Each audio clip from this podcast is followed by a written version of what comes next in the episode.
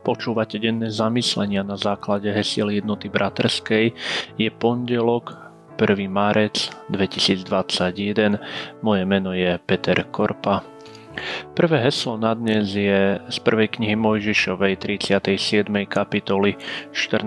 verši, kde čítame Izrael mu povedal, choď a pozri, či sú bratia a stáda v poriadku a dones mi správu.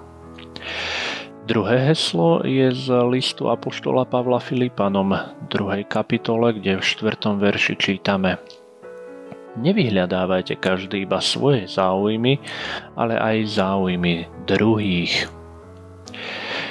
Už pred súčasnou situáciou sme ako ľudia žili vo veľkej izolácii. Či si to uvedomujeme alebo nie, či s tým súhlasíme alebo nie, či sa v tom poznávame alebo nie, pravdou je, že Izolácia sa zhoršovala dávno pred zákazom vychádzania. Čím viac sa zvyšoval náš životný štandard, tým viac sme strácali vzťahy či priateľstvá.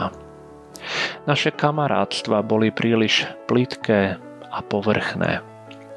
Návonok sa tvárime ako priatelia, ale vo vnútri nás trízni pocit hnevu a závisti. Keď sa vidíme, vieme byť k sebe vrelí, milí, láskaví, ale za múrmi našich srdc sú schované štipľavé poznámky či nenávistné myšlienky.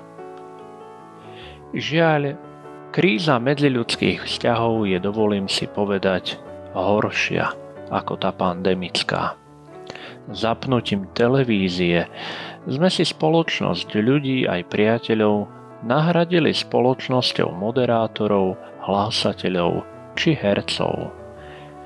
Áno, pri sledovaní televízie sa necítime osamotení, ale keď dôjde prúd, dobrý je aj ten sused, s ktorým sme sa dosiaľ sporili o to, že jeho sliepka preletela na náš dvor. Dobrý je aj ten kamarát, alkoholik, ktorého sme všade po dedine ohovárali a smiali sme sa mu, ako sa oddáva poháriku. Dobrý je aj ten zbohatlík, čo si prednedávnom kúpil nové auto, druhé v tomto roku. Keď je človek zahnaný do kúta, keď si nevystačí s tým, čo má, hľadá pomoc u iných ľudí. Niekedy u tých, ktorým veľmi ublížil.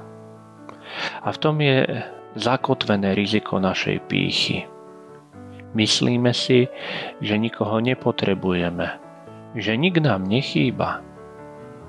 Človek je však závislý od pomoci iného človeka.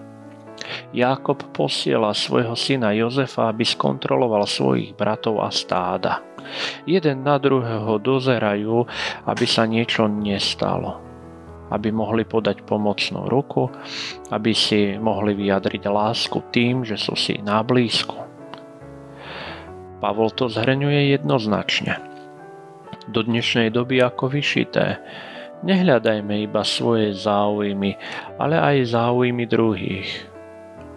Hľadieť na záujem iného človeka je krásnym prejavom odovzdanosti. K tomu je potrebné pochopiť, že sa navzájom potrebujeme a že všetci si zaslúžime pocit uznania, pocit lásky, pocit, že niekomu inému na nás záleží. Lebo tých opačných pocitov, tých je priveľa. A ak ich je priveľa vo svete, rozumiem tomu, ale že ich je priveľa medzi kresťanmi, tomu už nerozumiem. Buďme iní. Hľaďme na potreby iných. Drahý náš Pane Ježišu Kriste, Ty si nehľadel na svoj záujem.